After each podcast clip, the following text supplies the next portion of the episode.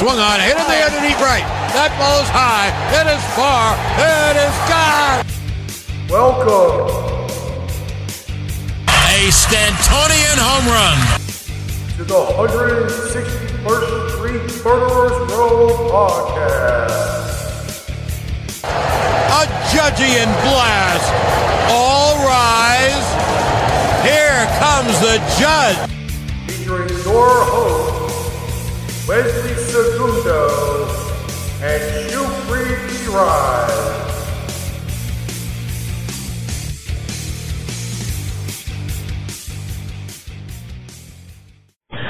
Hi guys, it is Sunday, February 24th, 2019. Welcome to 161 Murderers Row Pod with your host, I, Wesley Segundo, and my partner, brother, and co-host, Shukri Wright.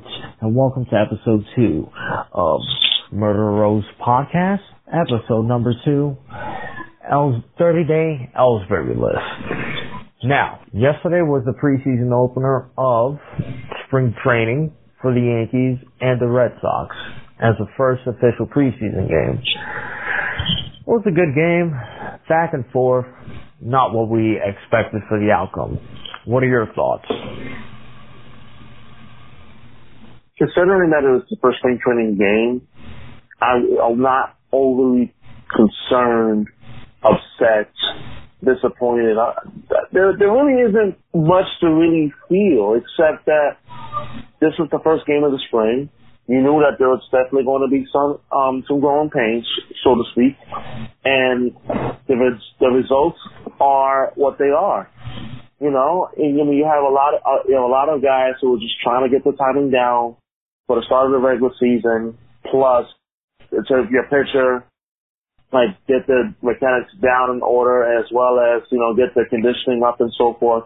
So I felt like, given that it was the first game of the spring training schedule, and that it was Yankees, Red Sox, the usual hoopla, but it's spring training.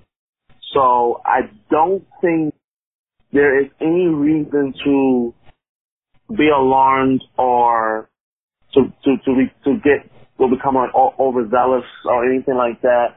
But rather, just take the positive and take whatever lessons that you're able to draw from the based on what you saw from the Yankees yesterday, and we'll see what happens come over the next couple of days. And as a matter of fact, they're playing right now as we speak. They're actually playing in Tampa Bay against the Tampa Bay Rays in Port Charlotte as we speak, which is not televised on yes tomorrow. It will be the first game televised on yes. The first game to be televised on yes. Correct. Gleyber Torres with that bomb yesterday. Man, would a rookie like that who hit 24 home runs last season, didn't really play a full season, but if you give him a full season, he's got the potential to hit 27 to 30 home runs, or maybe more, but I still say 30 maximum average, Good second baseman. He looks like he could be a future Gold Glover if he keeps, if he improves. And Brian Cashman struck gold with him. I mean, there's no other way to put it. Absolutely. But what are your thoughts? With the TP and the 2016 Aroldis Chapman trade, and that was truly one of the most impressive yet eye-opening trades that he made at that time, knowing that the Yankees were not good enough in 2016 to compete for a postseason spot, which obviously became the case. But what he knew was that the Yankees needed that prospect, that top prospect that the Cubs had in Gleyber Torres, and especially given that. That second base spot it usually is filled by Javier Baez, who's become a stud of his own right in Chicago. It was only right that the Yankees would end up getting him at the right time. So it's impressive that when you look back on it, how it all worked out just exactly on the way that it was supposed to work out. Yeah, that is true. That is very true. And I'll say it again, Cashman struck gold. Now, the whole base of this episode is really to talk about Ellsbury and the rest of the outfield situation, which we will start off talking about Ellsbury and his albatross contract and his obvious surprise, like always every year. What do you expect? And we'll right now break down the outfield situation, how many outfielders we got, which I will tell you, we have 6 right now. But to start off from here on that, are you ready to hear the not surprising news about Ellsbury? I mean, is it a surprise to you, or are you just going to be like, okay, it's normal, let me get a cup of coffee from Starbucks, any coffee shop, and just say, yeah, okay, I expected that. Shoot. My reaction really is just a ho hum at this point, because, I mean, anything and everything with Ellsbury doesn't no longer surprise me anymore. But please, do tell. So the $153 million man in Jacoby Ellsbury, he's got injured way before spring training started. Dum, dum, dum. Deep silence. Think about it. Let it marinate. Just like marinara sauce on pasta. You're making me hungry. There's no other way I can do it, right? We're going to add some entertainment, informative stuff.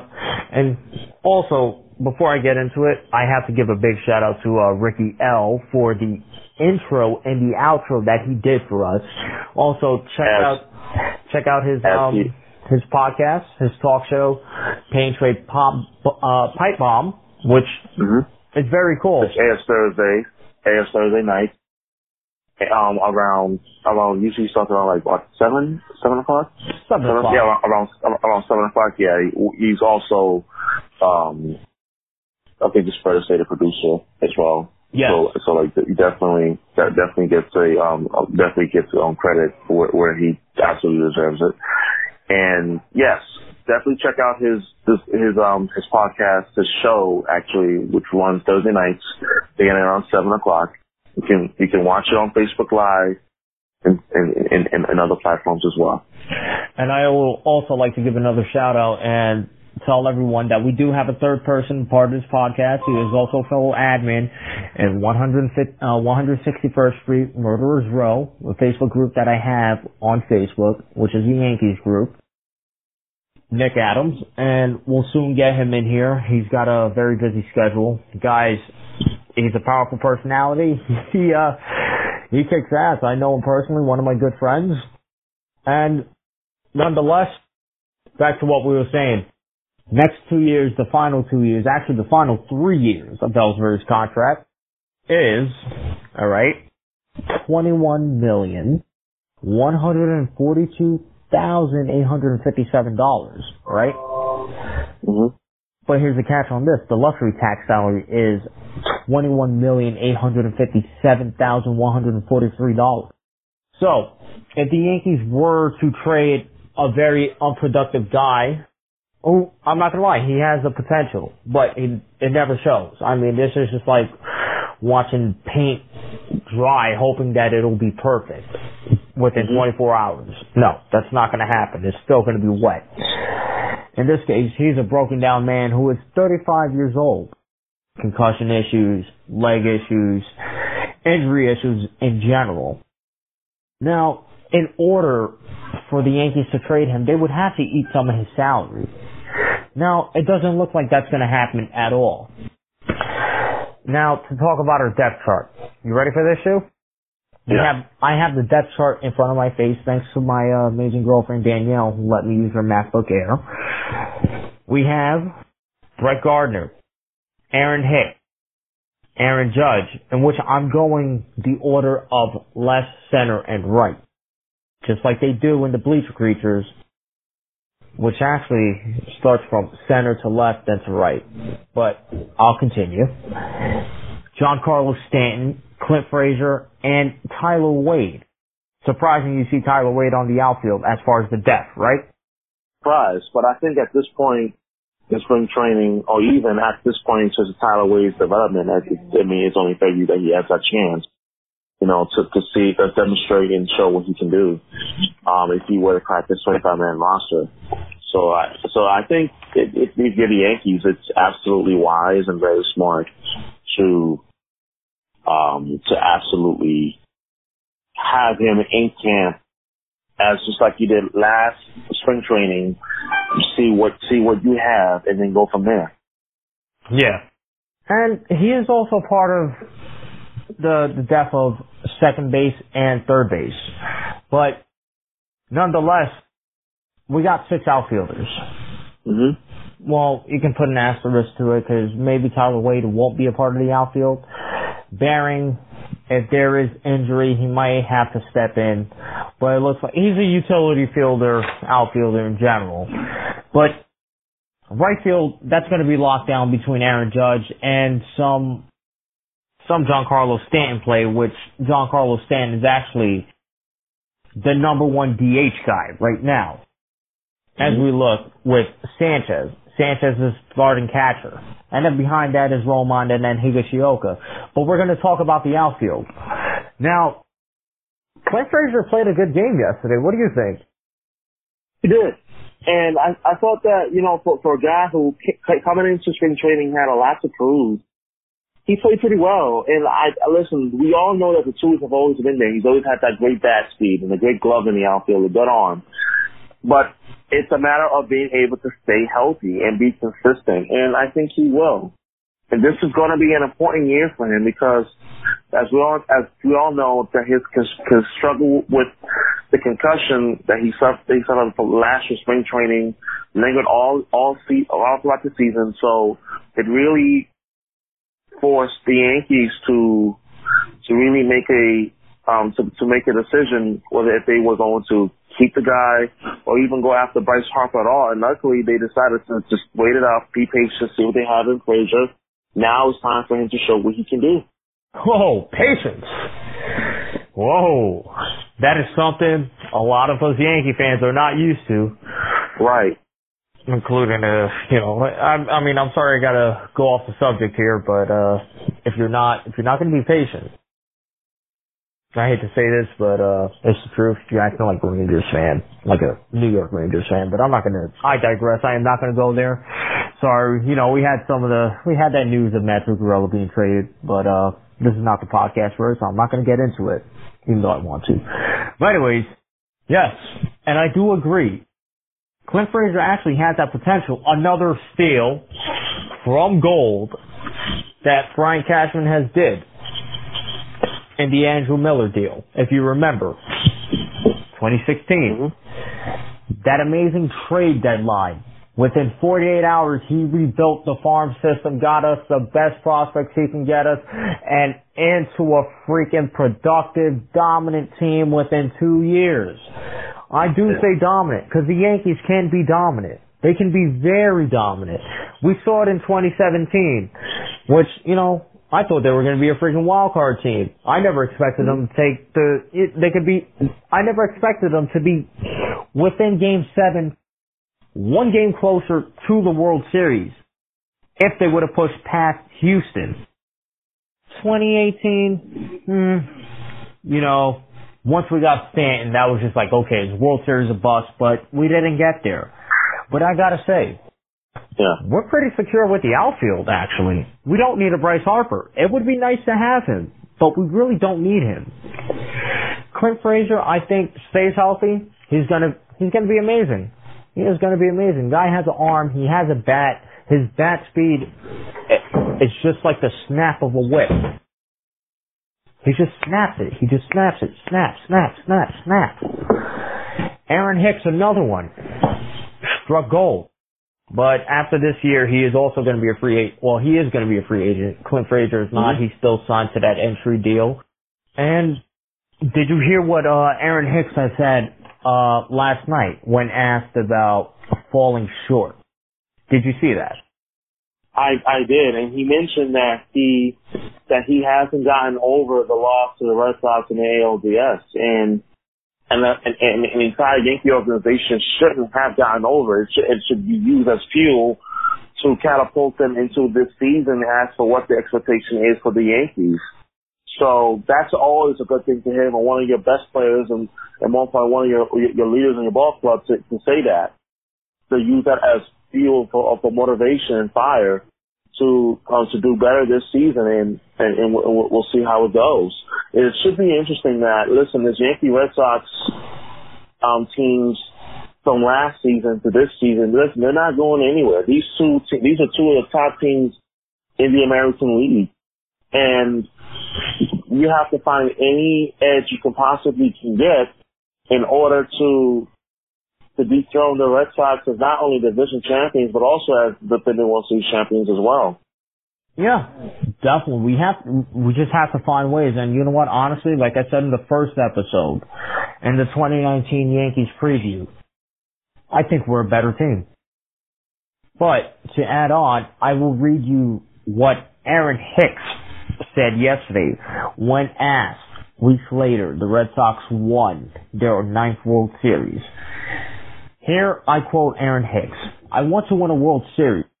Hicks continued, "I'm tired of losing. We've came so close, but I'm tired of saying we came close. There's no room for second place." Aaron Hicks just pretty much said there is no room for second place. Nobody is ever happy about second place. It's either you get gold or you get nothing. It's like going into the Olympics. You don't go to win a bronze medal. You go to freaking win a gold medal. And if you're in the MLB, you go on, and your mission is to win a World Series. Am I right or wrong? Absolutely. Yeah. And on top of that, Brett Gardner has been asked about the 10-year World Series drought. He said he lost more sleep than anybody on it right now. There's only two players left of this 2009 World Series team. Mm-hmm. That's Sabathia and Gardner. That's it. And that's it. I mean, listen, if you're a New York sports fan, your only hope is the Yankees. No. You can't argue with me about it. Your only hope is the Yankees. I'll admit, and I'm going to be open with everybody. I'm a Yankees fan first, then I'm a Rangers fan, then I'm a Giants fan. But your only hope right now to see a freaking championship back into the great city of New York is the Yankees. And if you're going to argue with me about it, and you're going to be like, well, no, you're just being biased. No, it's the truth. Look at the roster. All right?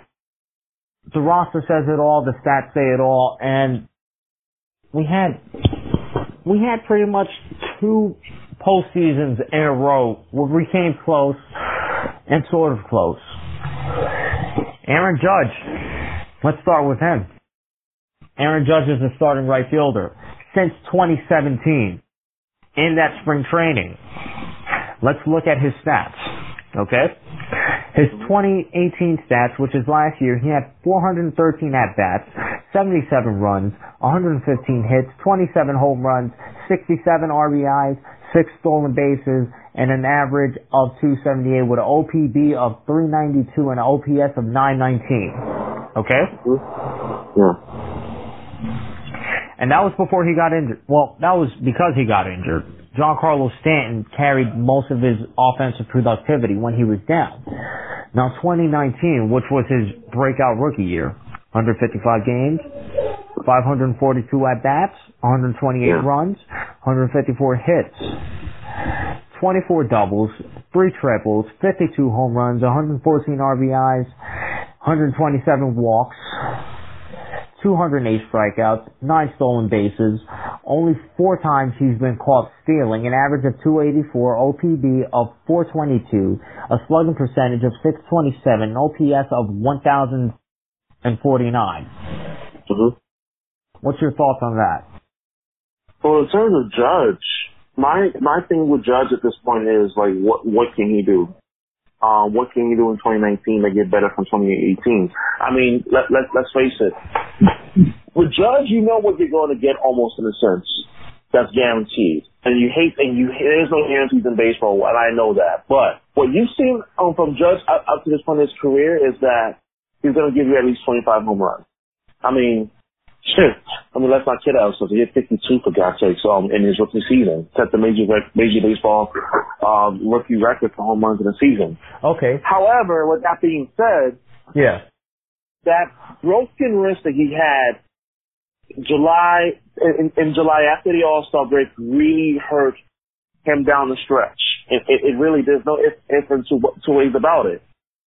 I think now that we're seeing an Aaron Judge that's healthy, can we expect a 2017 or at least close to a 2017 version of it? Absolutely. Which is why I think he is going to be absolutely so critical and so key to the Yankees offensively in 2019 than what people realize. But also, let's not forget about Giancarlo Stanton. No, let's not forget about him. He's going into year two in the American League, which means that he should be a lot more comfortable with pitching around the American League and as well as playing in New York, which could only bode well for him. Yeah. So I think really from two of your biggest home run hitters in that lineup in Judge and Stanton, I think it's fair enough that you could expect more out of them. And what's crazy is that Stanton had a considerable quote-unquote down year, hitting only 38 home runs and 100 runs batted in. What does that tell you? Okay, so he had a down year, his career down year, quote-unquote career down year. But I think he had a very impressive year for the Yankees as a Yankee debut, with everyone booing him and not being patient. And you got to remember, Yankee fans, we already saw what Giancarlo Stanton can do in pinstripes. And you know what? I think he can handle the pressure of New York. Because when he was going through his slumps, and I told every Yankee fan this, that was booing the shit out of him. Didn't I say this from the start too, Shu? Right when we got Giancarlo Stanton. 8 years in Miami, not 1 year in the playoffs, most of the time in warm weather. Correct? Correct. All right. Now, when you transition to a new city, a new league, and bipolar weather, there's going to be time for adjustments. But, nonetheless, he's dangerous, and he can be on his game. And you know what? He's one of the guys that I have seen in a long time that's a prize guy. The shiny new toy just comes in and just didn't let the city get to him. Instead, he embraced it, right? Yeah. So between Judge... And that's huge. And that is huge. And between Judge and Stanton, what are we going to see combined? Home runs, RBIs, hits, all that good stuff. What do you think? What are you going to see combined? What do you think that you're going to see combined that can help? I think for Aaron Judge, I'm going to split up two, Judge and Stanton. Judge, I think realistically we could see at least 35 to 40 home runs. Okay. Realistically, I really believe that. I'd say 40. Good for Judge. 40 home runs, 100 runs batted in, but maybe 105, 106. Stanton, I expect to see 42, maybe 100, 104, and so forth. But ultimately, what I really believe is that he will have an opportunity to improve upon what he did in 2018. The irony in all of this is that people really forget that playing indoors for half of your games of the season versus playing in the cold early April games in New York, there's an adjustment. There is an absolute adjustment you cannot deny. You just can't. And I feel like he had it now. He should. I mean, he'll be tested again one game. You start the season in New York in March next month, a month from now, and it'll still be chippy and breezy and so forth. So that'll be interesting. It'll be fun to watch. And I really believe that ultimately he should be fine.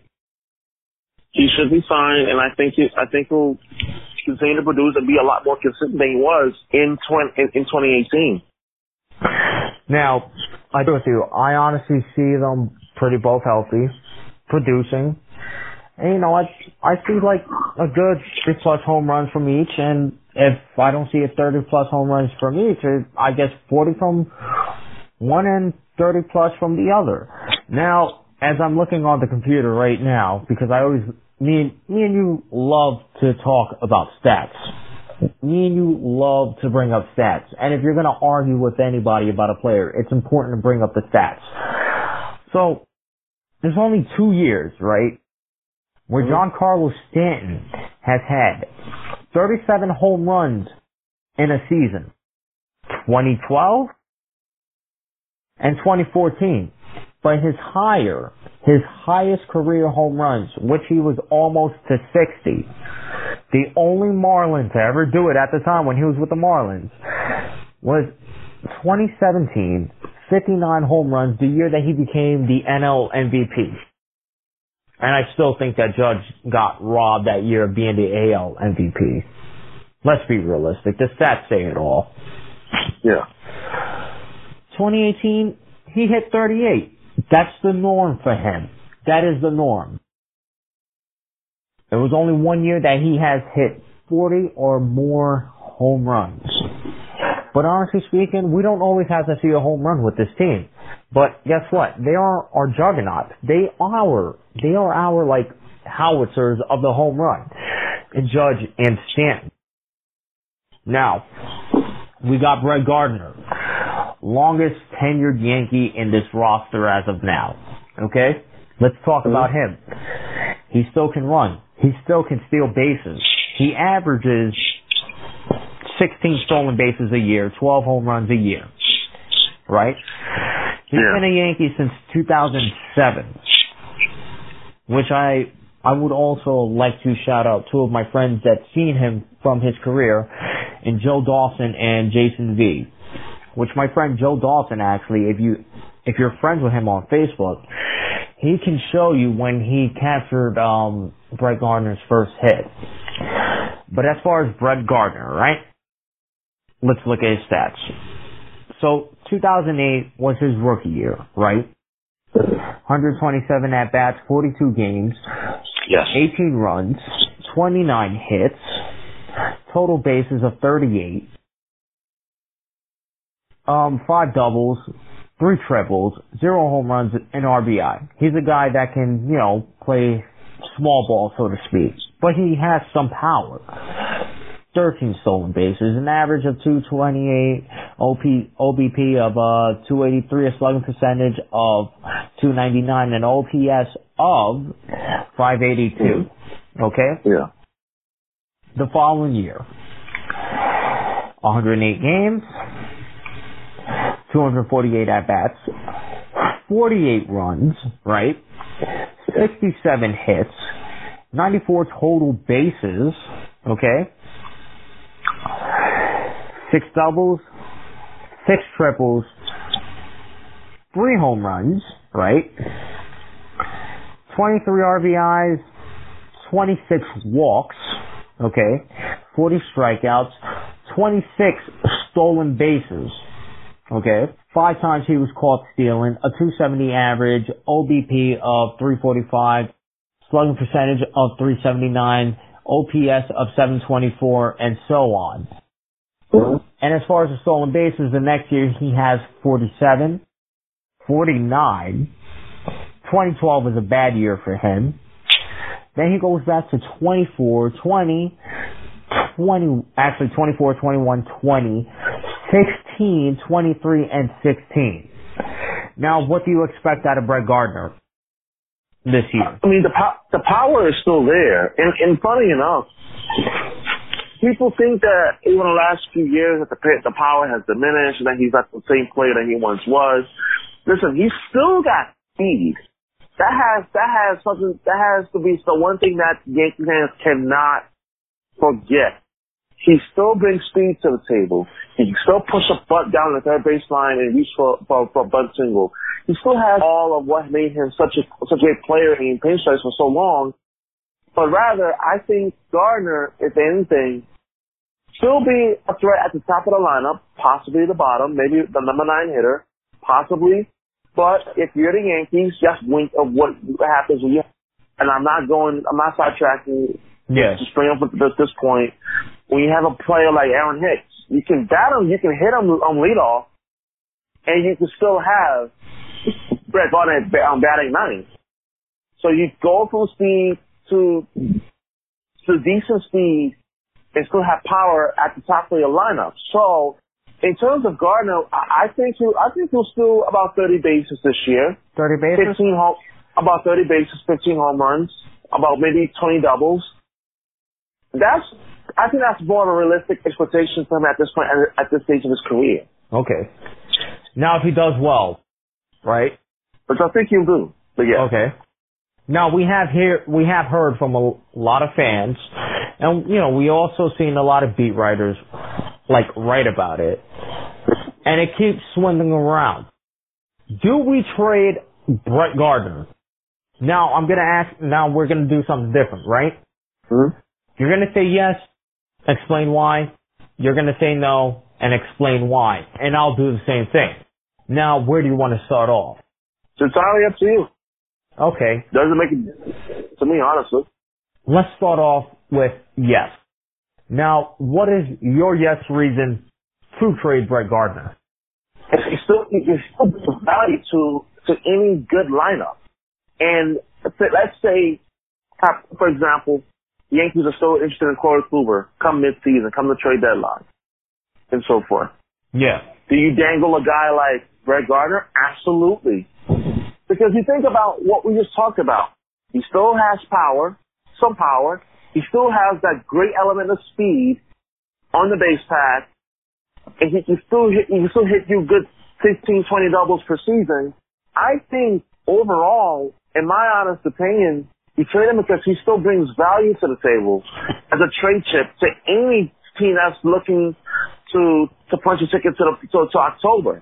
That would be a reason why I would trade him because of the speed and his ability of the type of offense that he can create on the base path still. Now, I do agree with you, but I'll say this. If this is yes, it's not only for, like, let's say a guy like Corey Kluber.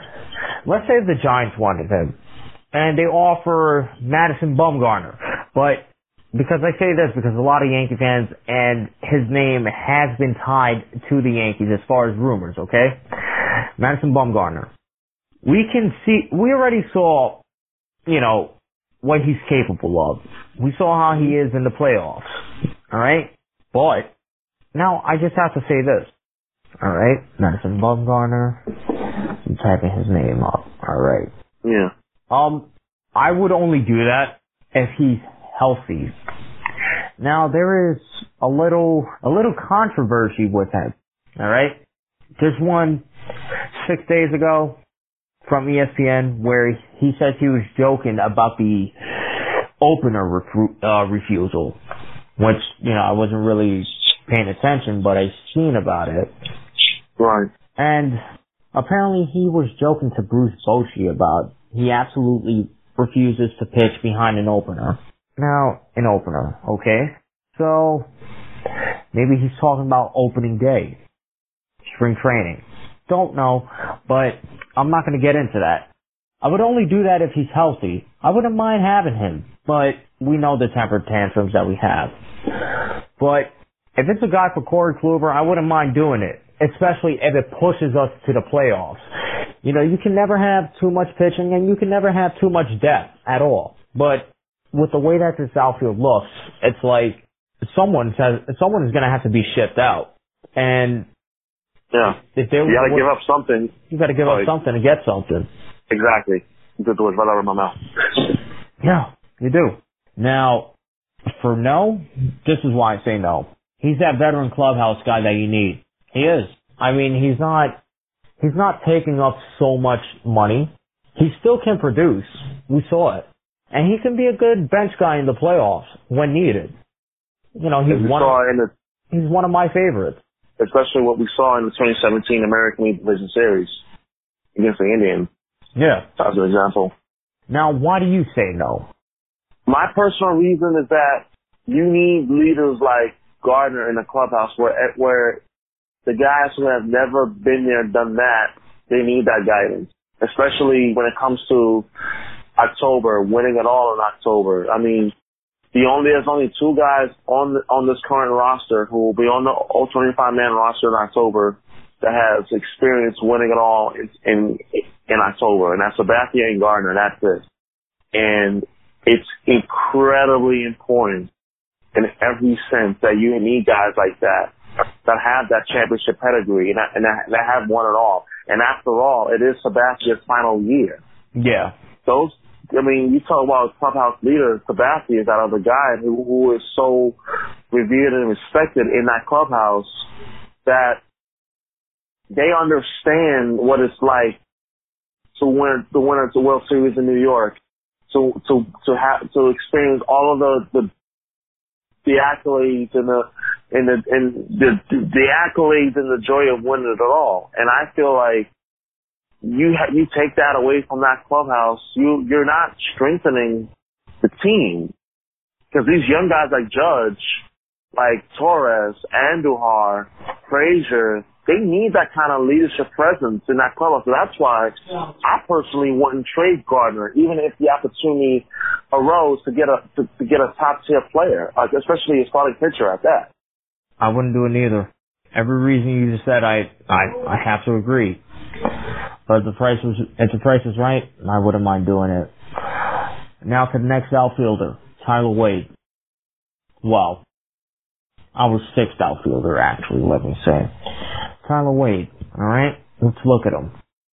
Tyler Wade, age 24, really naturally a shortstop. He was really the guy that, you know, was projected to be our starting shortstop at one point. If you remember Brian Cashman and every Yankee report saying that. If it wasn't Gleyber Torres taking second base. Yeah. All right. So, 2017, he has 30 games, 58 at-bats, 7 runs, 9 hits, total bases of 13, 2 doubles, 2 RBIs, 5 walks, 19 strikeouts, 1 stolen base, 1 caught stealing, an average of 155, OBP of 222, slugging percentage of 224, OPS of 446. And the next year, all right? Yeah.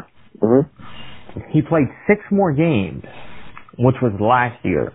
66 at-bats, 8 runs, 11 hits, total bases of 18, 4 doubles, 1 home run, 5 RBIs, 5 walks, 23 strikeouts, 1 stolen base, not one chance. He was caught stealing, a 167 average, and OBP of 214, slugging percentage of 273, OPS of 487, and that's pretty much it. Wow. Now, I think it's a surprising move that he is a depth option for right field and left field, as well as being a depth option for second base and third base, which third base is manned by Andujar. Second base will be Torres, which looks like it could be a platoon of Torres and LeMahieu. Now, look, Tyler Wade is only young. He's only 24 years young, okay? The guy still has potential. I wouldn't give up on him yet. He's actually one of my favorite prospects and there's no other way to say it. He is going to play tomorrow versus Toronto. What position is he going to play? I do not know. And it's up to Aaron Boone to see what is he going to do. And he's a switch hitter at that. It says he bats left, right. Let's see what he can do. Your thoughts? There's a few things. A couple of things, rather. One, if anything, if you want to look at the overall picture in terms of Tyler Wade is not a bad depth option to have, especially considering that what he can do and what he can bring to the table. He's a gap-to-gap hitter, too, and plus he brings speed. He brings speed into the lineup where I feel like that's what you need. If you're going to play the spacious outfield at Yankee Stadium, you have to have speed. There's no ifs, ands, or buts about it. And he has that. There's no harm, no foul there. And I feel like a guy like Tyler Wade in particular, he is most certainly a type of player that, yes, he's been in the minor leagues for a little bit now.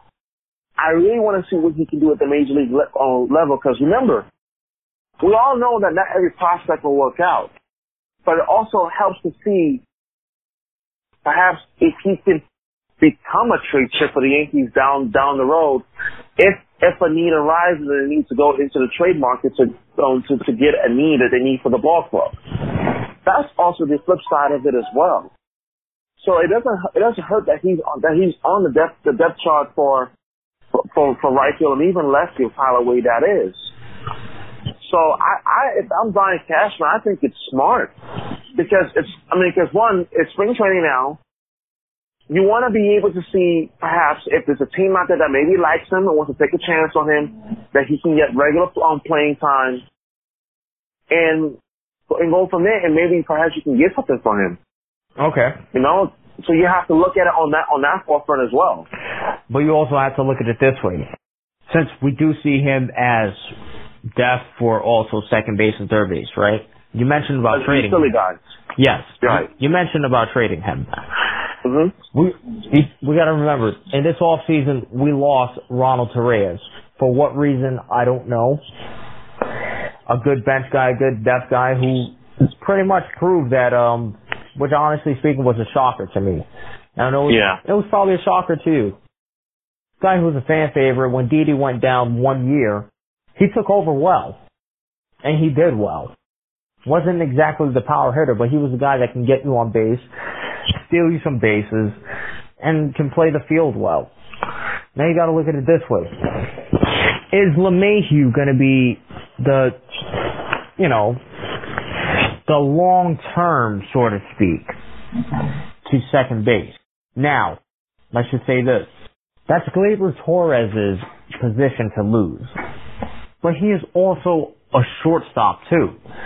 So, Torres is naturally a shortstop, but he's by trade a second baseman. Yeah.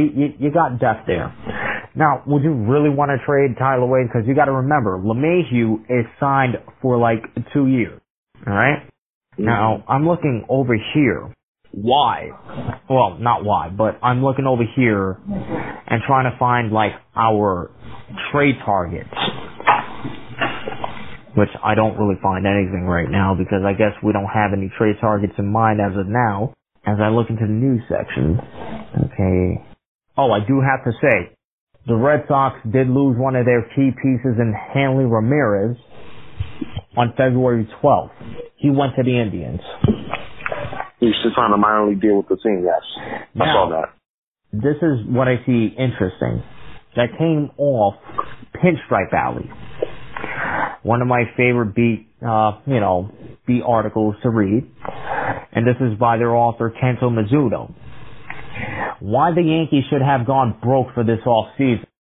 Okay, this has been the most polarizing Yankees offseason in recent memory. Critics have pointed to the non-signings of top tier free agents Patrick Corbin, Manny Machado, and let's face it, Bryce Harper, as proof that the Yankees brass no longer prioritizes winning above all. Whoa! Whoa! Whoa! We don't prioritize winning above all? Now, do people forget those 5 titles within the 20th and the 21st century? Was the 90s the 20th century? Yes. It was the 20th century, right? Mm-hmm. Okay. Yeah. So 96, 98, 99. And 2 titles in the 21st century once we hit 2000. Right. We won with a core group of guys. We didn't always have to sign the prize free agents. Everybody forgets that. Not to say that we don't prioritize winning. Okay, let's look at it this way. Severino just got signed to an extension for 4 years. Avoiding... 49. Yes. Avoiding arbitration. Within 2 years or so, Judge and Sanchez are due for new contracts. Now, if you pay a guy like Bryce Harper $300 million, 10 years, history proves it. 10-year contracts do not work out when you're 26. We've seen it a lot. I mean, I could pull up a list. You can pull up a list, and we can leave it for the next episode. By the way, right now, the Yankees are leading 3-0, bottom of the third. 1 run in the first inning, 2 runs in the second inning. Looking at this depth chart, we really don't need a prize free agent. We don't. Our trouble was getting on base. We got guys that can hit us to base, to get on base. So, I mean, let's look at it this way. The Padres got Manny Machado for 10 years. By the time he's 36, his contract is going to end. Let's just say this. Let's see how that works out. But I think we got a good team. We have a good team in general. And starting March 28th, we'll see on Game 1 of 162. Mm-hmm. We got a good outfield. Do you think we got a better outfield now, or it's the same? Honestly, I think it's the same. I mean, we have a good outfield where we have arms. Hicks got one of the best arms in baseball in center field, if not the best arm. Judge, as much as he's become known for his home run hitting exploits, but my God, what an arm he has in right field. His defense is underrated. It's very, very underrated defensively. And it wouldn't surprise me if one of these days, one of these years, he wins a gold glove. It's not for some guy in Boston, him in Boston, named Mookie Betts. So I think our outfield as a collective unit could really compete with some of the better outfields around the American League, if not in all of Major League Baseball. And that does include the Red Sox outfield, which is pretty tremendous in terms of defense with the killer bees that they have in terms of Andrew Benintendi, Jackie Bradley Jr., and Mookie Betts, who's, by the way, the reigning American League MVP. You know what? Honestly speaking, you know what I'm going to say? We've gotten better. All right? The outfield's the same, but we've gotten better. You know why? And do you want me to tell you why? Because based on what we read in both Gardner and Hicks, and seeing the press conference of the attitude's different. The attitude's different. And everyone is sick of failure here. As a Yankees fan, making the playoffs, having two good postseason appearances, but falling short on both. That's not success to us. If you're a Yankees fan, what is success to you? October and the World Series and taking the World Series, something we haven't done in 10 years. Mm-hmm. And in the back of everyone's head is, holy shit, it's been 10 years since the World Series was brought back to the Bronx where it actually belongs. When it comes to baseball, what is the first team? Now, let's speak like non-Yankee fans. What is the first team you think of as the epitome of baseball when you talk about baseball? That's a tough one. I mean, you think of the Yankees because the Yankees are the history of Major League Baseball. And when you look at even like throughout the Yankees' illustrious history, even going back to the days of, especially the old days of the old Yankee Stadium, the first version, like it really seemingly was like the World Series ran through the Bronx, ran through New York every single year. And I'm not talking about the last Yankee dynasty we had. I'm talking about even going back to the Ruth Gehrig days, Gerald Combs, the Bob Musills of the world, those teams. And exactly. Like, I feel like the Yankees really do epitomize Major League Baseball in terms of its history, in terms of what it's been able to accomplish now for almost 100 years. And it really is quite remarkable even now. I mean, it has withstood the test of time. 27 titles, 40 AL pennants, 18 division titles, and 7 wild card berths. It doesn't get better than that. Yeah. Nicknamed the Bronx Bomber, the Yanks, the Pinstripers, the Bronx Zoo, the Evil Empire, and Murderers Row. Honestly speaking, if you put on that pinstripe, you are wearing history and tradition. And what is history and tradition to the Yankees? October in the World Series. Guys, that'll be the end of this episode. Hope you all enjoyed. And as I like to say with our slogan, you'll be making a mistake not listening to us. I, your host, Wesley Segundo, and my co-host, Shukri Wright, would love for you all to have a wonderful day, rock your pinstripes, and blast your Yankees pride out there. We are the epitome of baseball since 1903. Stu? We are the pride and joy of Major League Baseball and City of New York, the New York Yankees. And hopefully everybody has a wonderful Sunday. It's time to play too, as the late Ernie Banks, Hall of Famer, once said. It's time to say bye, and episode 3 will be out next week. Stay tuned and keep listening to us, and we love your support. to all those who listen to us, whether you're in your car, your phones, your radio, your iPad, whatever it is. Hope you all enjoyed this podcast. And I will be at the stadium March 30th and March 31st, Section 203. Your co-hosts, Wesley and Shu, are out, and let's go Yankees. This was another episode of 161 Murderers Row Pod. Thank you for joining us. Please join us once again with your hosts, Shukri Wright and Wesley Segundo. This show was produced by Ricky Lewinkiewicz of Pain Train Pipe Bomb. Please join us once again for another episode of 161 Murderers Row Pod. See ya!